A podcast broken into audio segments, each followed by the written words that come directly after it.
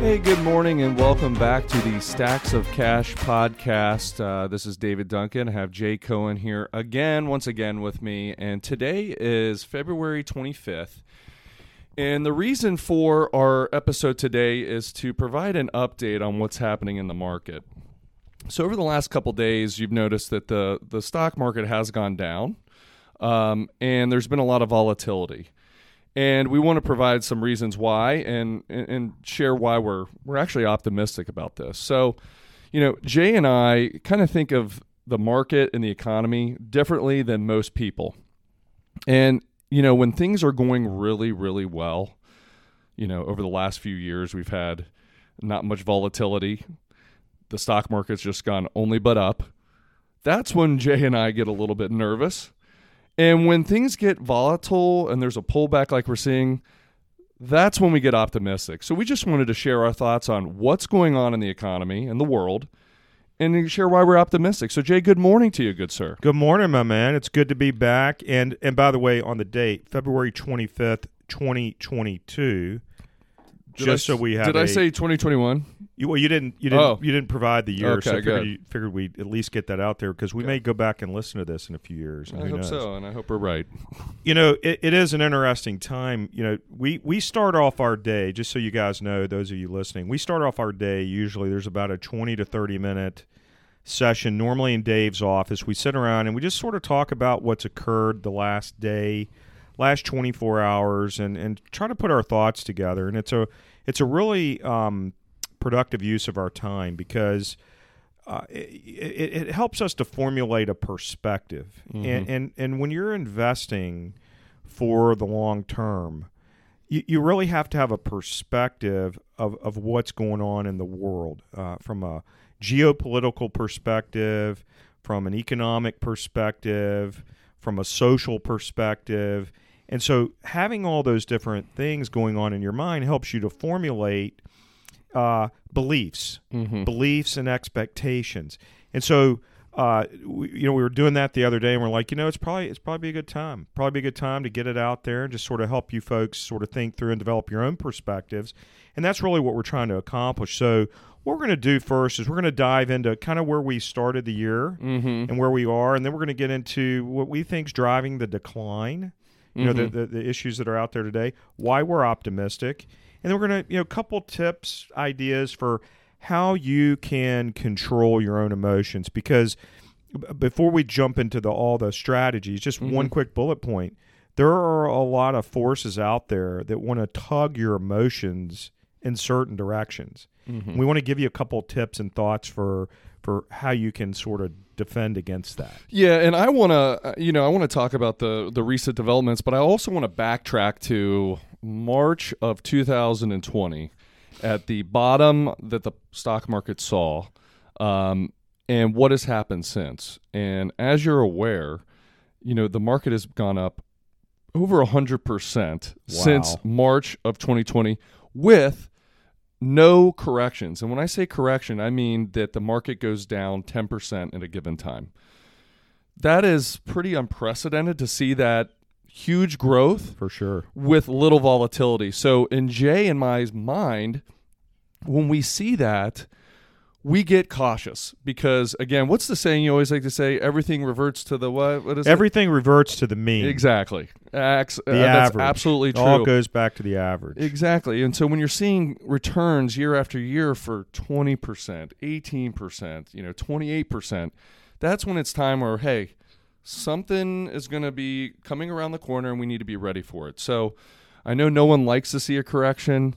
Um, we were expecting one and they are quite healthy. It's a it's a healthy sign of a healthy world economy. Yeah, I mean, sadly, you have to have a situation where the weak hands, the weak owners, the the the, the people who aren't mentally as tough, have to get shaken out. That's just unfortunately part of the exercise. And you know, we were we were yesterday morning we came in, and the the the futures were pointing to a two and a half to three percent decline in the market. The S and P was down close to three. I think the Nasdaq was down close to three And lo and behold, by the end of the day, the S and P was up over one and a half percent, and the Nasdaq was up over three percent. Yeah. And so That's telling. It is. That's telling. It, it it really is. It really is. We still remain in this correction territory. Mm-hmm. Had a couple clients, Dave, call in yesterday. Wanted to know, hey, should they be putting money to work at the, you know, yesterday? Mm-hmm. We we actually, you know, we're not going to offer up specific investment guidance on this podcast, but we we are we're going to be a little bit patient here, but we're certainly looking around and saying, you know, this is an opportunity we've been kind of looking for. Right. Uh, we like the volatility, and we think it's a we think it's a, a, a- really good thing. So, Dave, what uh, what are what are driving these declines in volatility? I mean, there's several undercurrents going on, right? Well, if you know, if anybody out there listened to our last last podcast, uh, one of the big things that was an area of uncertainty that was causing volatility this year, and this started in early January, was the prospect of the Federal Reserve here in the United States raising interest rates. And why does that cause uncertainty? Because they the the investors in the market don't know what to expect in terms of how many rate hikes are there going to be. Some people were saying 3, now some people are saying 7, even more. Is it going to be a quarter of a point? Is it going to be a half a percent? There's a lot of uncertainty, so these investors are kind of jockeying and figuring out how they're going to place their bets for the coming year. And so that was causing uncertainty. But yesterday, it came to a head over across the sea in Russia and Ukraine. And it's getting a lot of news play. Um, you know, that has big effects on commodity prices, energy prices. Um, but I think yesterday's stock market showed it showed its hand a little bit on what the prospects of this Ukraine Russia deal are. Wouldn't you agree with that? Yeah, I would 100%. You know, it's kind of it, it, it the the the Russian Ukraine situation creates a little bit of an environment for the Fed Mm-hmm. to not be as aggressive Mm-hmm. in their rate increases. That's exactly right. and that provides upward fuel to the stock market. I feel like that might be one of the reasons why we had this pretty big turnaround yesterday. Do I agree with that in terms of the Fed not being more aggressive in their rate increases? I do not. I, I, I think the Fed is way behind. This event with Russia could actually accelerate inflation on the commodity markets. I agree with that. And, and and if we just pause on yesterday's returns, if we just pause on that, if you think about it, if the markets were down about 3% pre-market and the Nasdaq finished up over 3% and the S&P over 1%, again, Nasdaq, a lot of technology companies. You know, technology does much better when interest rates are lower. So could that be some sort of guidance on what the market is thinking about interest rates? Yeah, hundred in the hike? percent. I mean, when we're talking to our clients at the beginning of this year, as we were reviewing with it, some of our institutional clients, you know, we were saying we were projecting three to four rate increases during the year. Bank of America came out and said they were expecting 7 mm-hmm. J.P. Morgan came out and said they were expecting 9 mm-hmm. and there was even a comment from the Atlanta Federal Reserve Chair Bostic came out and said he thought that the first, and then he retracted it, thought the first rate increase was going to be a half a point. So there's all that uncertainty around that. And I think that when you see this conflict out there with Ukraine and, and, and Russia, that that there's a belief that the Fed's going to be able to maybe be a little bit more relaxed in that regard. And and you know, yeah, maybe short term that might be the effect, but longer term, I mean, we're going to have to get to a more normalized uh, rate environment. It's inevitable, and so that we think that was a big part of the turnaround for yesterday. So if you if you think about the Ukraine Russia thing, um, you mentioned that commodity and energy prices will be something that we should be taking a look at coming out of this whole conflict. Um, what, what do you think is going to happen with energy and commodity prices as a result of this conflict over there? Well, I, I, I so in the short term, I think commodity prices are definitely going to be higher. Um, I would agree. you have you have there, there's an impact on energy for sure. I mean, Russia's a huge supplier of energy to the to the world economy, Yes. if there's some elements of sh- sanctions or you know curbing of demand on their end, that's gonna that's gonna increase the price of of energy. Uh, you also have on, for example, like on the steel side of things, Ukraine and Russia are really big importers into the United States. They're exporters to the globe of of, of scrap metal and what Mhm. they call pig iron. And and again, if their kind of hands are tied, then those prices go up. So you've got two two pretty big commodities right there. And so, uh, and then if you've got the Fed, who is going to be a little bit more uh, dovish in terms of their rate increases, uh, you, you you have a you have a potential tinderbox that could really to, could get out of control. So you're seeing commodities and commodity oriented companies, energy companies. In fact, Dave, I think you were looking at the returns in the S and P 500. Mm-hmm.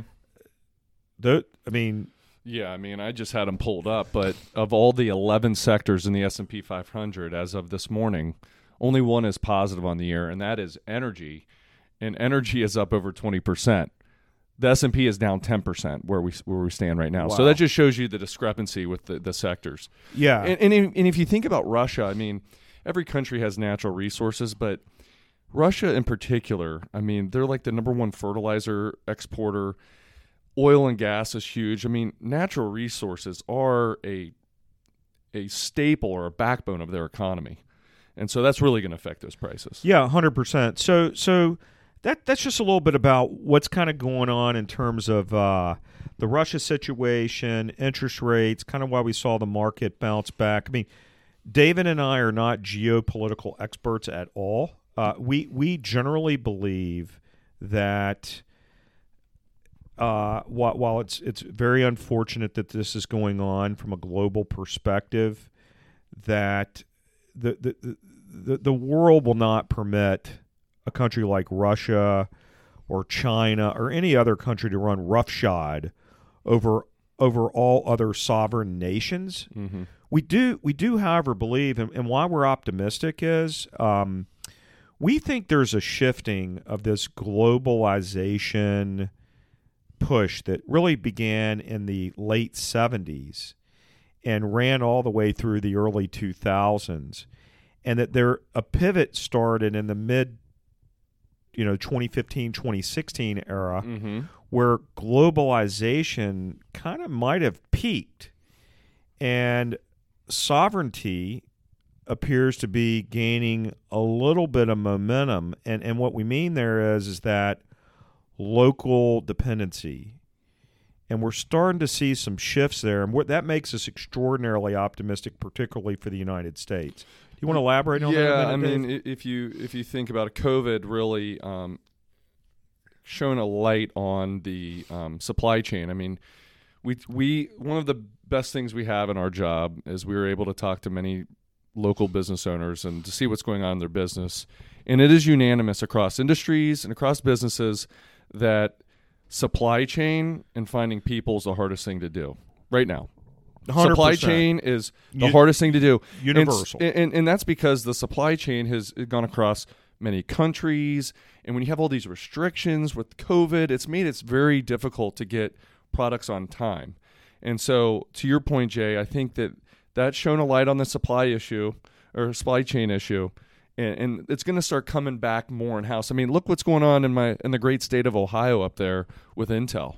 What's Intel have going on up there now? Yeah, well, they just announced a couple weeks ago that they're allocating twenty billion dollars to, to to to construct a plant to build semiconductors, and you're like, well, I mean, aren't they Silicon Valley? I mean, they they've historically been like in California and New Mexico and places like that out in the West, and they're going to build a plant in Ohio, and the reason for that is is that there's a, a, a very significant shortage of chips that are utilized in vehicles. I, I don't Is know that the that- precious metals? Is that is that what the precious metals are, are those in the chips or or because I know that precious metals are in like everyone's cell phone well, yeah, there's there's and there's China rare, has a bunch of well, there's- mines there. yeah, there's rare earth materials. Yes, Uh, rare, rare earth is. minerals is Yeah, what it that's is. what it is. And and and we have rare earth minerals here in the United States, but what happened was China dumped so much rare earth minerals onto the open market, the global market, that it caused the price to go down below the cost of mining in the United States. So what happened? Those mining companies decided not to mine here anymore. Exactly. And so then we become dependent upon countries that really aren't aligned with us in terms of just the way they govern and the way they treat people and just in general. And so uh, that creates a problem. But what, what what really happened was you have this shortage of chips. Mm-hmm. Well, Look at if cars. car companies are using more chips in their cars than they ever have before, the production of vehicles in the United States was at a 13 million run rate last year. Normally, we're at a 16 to 18 million run rate. wow. So the economic impact of that one item Mm-hmm. being crunched through the supply chain because we rely upon the manufacture of those things overseas, particularly in Asia, is a tremendous disadvantage for the United States. Yeah, and I don't think we're saying that you know overnight it's just going to go away. Everything's going to be on shore, but I think it's opened some people's eyes to, hey, we need to have some sort of operation here that's viable in our home country. Um, I mean, you could say it's a, a, mode of uh, national security, but you know, it's it's to iron out these supply chain issues um, because you know another virus could happen again, or or you know geopolitical things like we're seeing in Russia. Um, you never know, so it's good to have that in house. Well, I- I'll give one quick example before we kind of start to move towards wrapping up here. Um, in the United States, really the industry that really gave rise, when you think of the Industrial Revolution, you really think about steel. I mean, Mhm. steel really is what really kind of really amped things up. And and again, China was dumping cheap steel via they were shipping it through other countries, dumping it in the United States, and effectively what it was doing is pushing these steel companies out of business. So so we follow steel pretty closely. There's a company out of Cleveland called Cleveland Cliffs, and they basically consolidated a couple weaker players. They were a mining company, brought them all together, and now are a fully integrated steel company. They supply seventy percent of the flat rolled steel to the automotive industry. Mm-hmm. So there's a real tie in there. Well, what's interesting about what they did is they they they saved a lot of jobs. They have 21,000 hourly employees.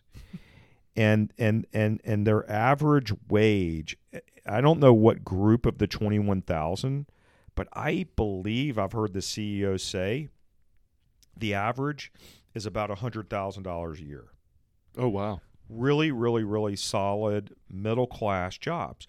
So the broad brush stroke on that is the reason why David and I are optimistic is is that it took 40 years to dismantle the productive manufacturing powerhouse of the United States when they dismantled it and shipped it all around the world whether it was to Mexico or or Vietnam or to China or to Japan or Mhm. wherever it was. It took four decades. And so we feel like that pendulum it, it peaked and it's just now starting to swing back and we feel like this is going to be a multi-decade renaissance in the United States for what we call onshoring or re-onshoring of the manufacturing base and a lot of the things. So is it going to happen overnight? no, of course not. No, but but Everything goes in waves. Everything goes in waves. but it starts with a tipping point. Right. And so uh, I, I think the COVID virus, the moving, the trying to get more free, fair trade, not free trade, but fair Mhm. trade, and the COVID virus sort of were the uh, the igniters of Mhm. this of this tinderbox. And so that's where we are. So in large part, from a macro level, we're we're, we're excited about that. The volatility, as you said, David, is Mhm. a great thing. Mhm. Uh, we like that. We like the fact that Build Back Better is not going to go anywhere, which really means no new tax increases for individuals and or businesses. And, and the reason for that is, you know, you look at the inflation rate, and we're, we're going to close it up here in a second, but the inflation rate's been running at about 7.5% um, in January from last January. And, uh, you know, if you put more money into the economy, it's just to, it's our belief that that's just going to increase the inflationary environment that we're currently in. And so um, the timing on that is not optimal. So when when that is dying down now, Um, we think that's a good thing for the Federal Reserve. Um, that they don't have to calculate that into their rate hikes, and that's just kind of off the table. Yeah, and I One mean, less factor. and, and if you if you if you really want to get longer term in your thinking, imagine this, Dave. Um, what if we what if we altered the education system just a little bit? You know, it's becoming a lot more frequently stated by people that college isn't for everybody, and that the trades and things like that need to get a little bit more love. Right. And, and so, what what happens if we're able to jigger the uh, education system a little bit, put the trades more on a pedestal than what they have been, uh, get more people to work because there's this re-onshoring, reduce the the dependency on the federal government, which would hopefully lead to less taxes. So maybe if less money is going to D.C. and more money is going to enable people to do these jobs that we're talking about, Right. perhaps that could be a really good situation for everybody Right. And, and could help to, to address some of the supply chain and labor woes and stuff like that. So, anyway, as we wrap up here, uh, we're right at about 21 minutes. Any tips you want to throw out there, Dave, for how to control emotions? Uh, turn off the news. That's what I would say. I think I say that every podcast, yeah. by the way. Block out the noise, right? yeah, block out the noise. They're selling fear. Um, just know that this is a normal thing. I'll give you one stat and I'll shut up. Since 1980, there's been 30 corrections in the market. It's very normal. It's very healthy, and it was expected. That's awesome, Dave. Listen, uh, thanks for tuning in today. Uh, good to be with everybody. Have a great weekend, and please uh, let your friends and family and your coworkers know about Stacks of Cash. Have a great weekend. Thanks for joining us.